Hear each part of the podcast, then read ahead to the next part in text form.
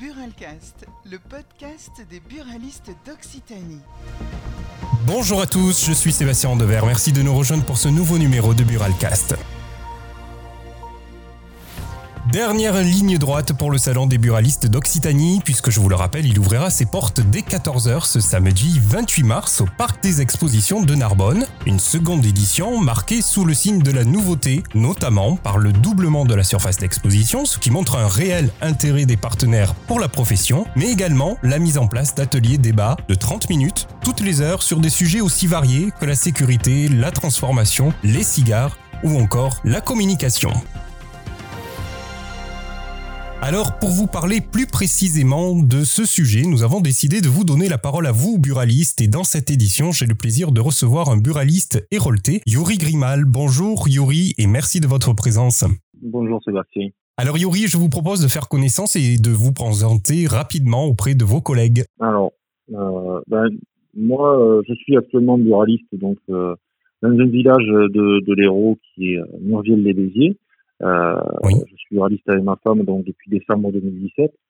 Euh, et nous avons actuellement, c'est un tabac presse et également un, un spar avec tout, euh, tout ce qui en découle, c'est-à-dire tout ce qui est cadeau, tout ce qui est cigarettes électroniques, mmh. presse et après pas, pas mal de, de, de choses que nous avons déclinées avec des produits en marche. D'accord. Alors, on va parler euh, plus précisément euh, de ce salon des buralistes d'Occitanie. C'est donc, euh, comme je le disais, la seconde édition. Vous étiez déjà là, vous, en 2018 Tout à fait. On était venu, donc c'était pour la première édition. On était, on était venu, puis on avait, on avait ouvert peu de temps avant. Oui. Donc, on n'avait pas découvert du tout le, le, le losange à Paris. On avait trouvé ça très, très intéressant, surtout en débutant dans le, dans le métier. D'accord.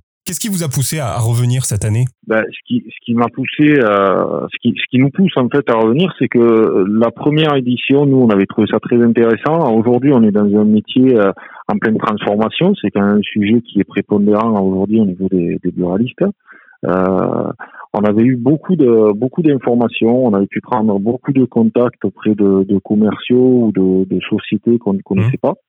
Ça nous a permis de oui. découvrir beaucoup de, de produits. Euh, à marge qui peuvent nous permettre de nous développer. Euh, ça nous avait permis également de voir des tendances futures à venir euh, qui, que, que, nous ne connaissions pas, puisqu'en plus vraiment on débutait dans le, dans le métier.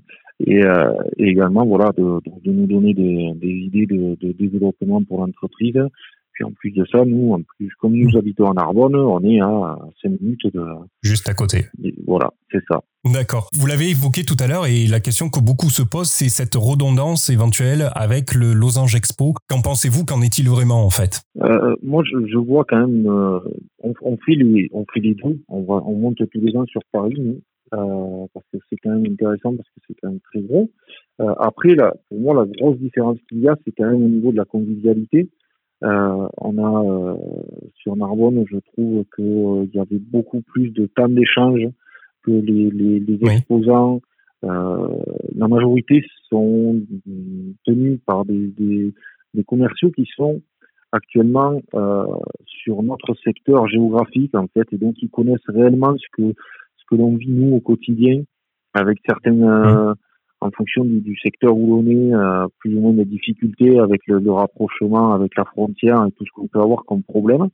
Euh, puis du coup, ils prennent beaucoup plus de temps euh, de discuter avec nous. On peut, beaucoup plus échanger parce qu'il y a quand même sur Paris un, un, flux de personnes qui est assez monstrueux. Et donc, Ouais. beaucoup beaucoup moins de, de, temps de discussion avec les avec les gens euh, sur Paris. D'accord. Un dernier mot, si vous deviez euh, convaincre un de vos collègues à venir sur le salon, vous leur diriez quoi? Ben, Un petit peu ce que ce que je vous ai dit tout à l'heure, c'est-à-dire que ben, on se rend compte qu'il y a quand même de plus en plus d'exposants, donc ça veut dire que que ça prend bien, ça veut dire que que c'est euh, mmh. ça va nous permettre à nous de récupérer de nouvelles idées, de voir des nouveautés euh, pour pouvoir se développer, de pouvoir euh, réfléchir aussi à, à, la transformation de, de, nos commerces.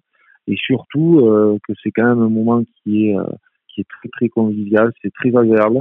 Et ça permet d'échanger non seulement avec euh, des acteurs économiques avec qui on travaille, mais aussi de se retrouver entre buralistes. Entre vous. Euh, et passer un, un, super moment très très agréable. Ok, eh bien merci Yuri pour tous ces éléments. Je rappelle donc que le salon des buralistes d'Occitanie a lieu ces 28 et 29 mars, qu'il est réservé exclusivement aux buralistes et à ce titre, vous devez télécharger vos billets sur le site internet donc le www.buraliste au pluriel occitanie.fr.